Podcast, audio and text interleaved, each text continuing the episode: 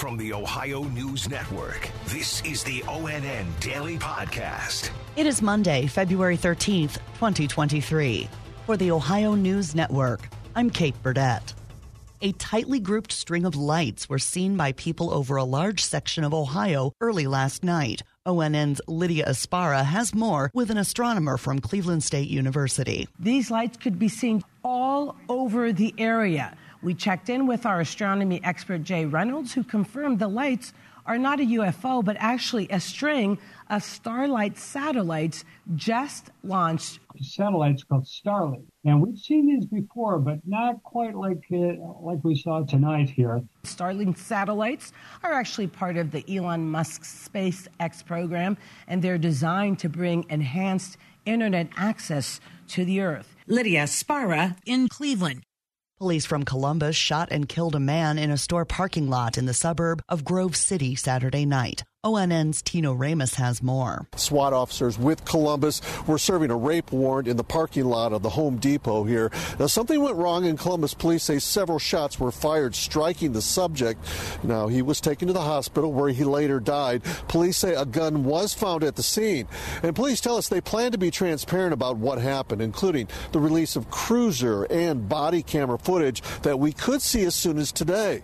It's unclear how many officers fired their guns on Saturday but no officers were hurt in this. In Grove City, Tino Ramos. Columbus police have identified the man killed as Brett Andrews.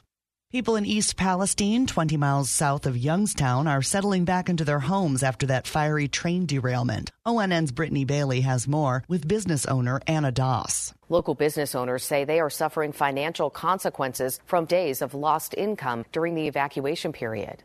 My bills keep coming. My income was cut for five days, which was huge. And uh, I had to pay payroll Friday, and I had, you know, didn't have the money, my employees, but I did find a way to do it. I had to take a personal loan. I'm Brittany Bailey. When that train derailed, the local fire department was on the scene first, and it was a costly operation. ONN's Emma Henderson in Cleveland explains. East Palestine Fire Department was on the front lines battling the flames once the train derailed. And because of that, Fire Chief Keith Drabick has already had to place an order tallying several hundred thousand dollars to make sure his crews have safe, new breathing apparatus. The hose, our gear, our breathing apparatuses, our apparatuses in general, pretty much everything that we have, we're checking with manufacturers on just for the safety of my people. Emma Henderson in East Palestine. A Central Ohio man is behind bars again for alleged crimes against children. ONN's Angela An has more. Columbus police arrested a man who allegedly tried to abduct a 12 year old girl walking to school. This happened Friday in southeast Columbus. Police say 48 year old Joseph Endemoser was also arrested in September, accused of exposing himself to a 10 year old girl. He was out on bond during the latest arrest. I'm Angela An.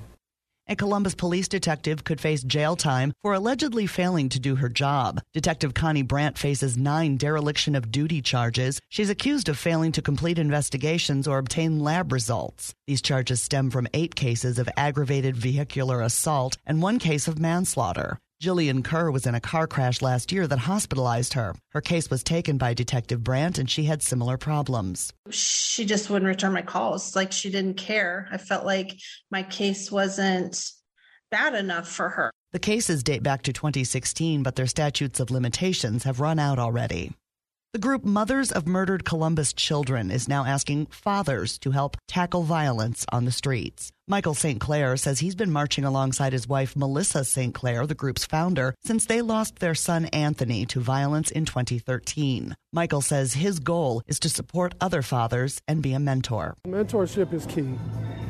With the kids, if we can show them better ways, better avenues, better things to do with their time, maybe it'll be more positive for them later on. The group is supported by Columbus Police, Central Ohio Crime Stoppers, and the City of Columbus. This spring, construction will get started on a first of its kind mental health treatment facility in central Ohio. Kimberly Miller of the Buckeye Ranch says the planned facility in Grove City will serve children and teens throughout the region and state. And it's really for those kids that are stepping down from the hospital that aren't quite stabilized on their medication. They need um, psychiatric and medical and behavioral health follow up. The goal is to have the facility open in two years. A new forever stamp honoring an Ohio native who died in 2019 will be on sale at the post office soon. ONN's Tracy Townsend has more. It honors author Toni Morrison, the first African American woman to earn the Nobel Prize in Literature from Northeast Ohio. Lorain, specifically, and known for her novel The Bluest Eye. It addresses racism through the eyes of an 11 year old black girl. The Toni Morrison Forever stamp goes on sale March 7th. We should also note that she is a member of Alpha Kappa Alpha sorority, also making history as the first sorority for African American women. I'm Tracy Townsend.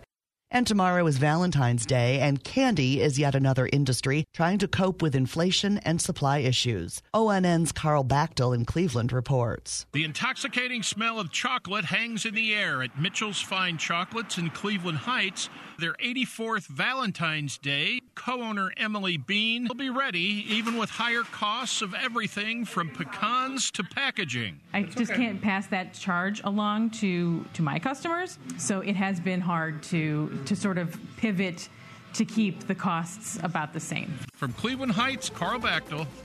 Special thanks to our affiliates, WTOL TV in Toledo, WBNS TV in Columbus, and WKYC TV in Cleveland for their contributions to today's podcast.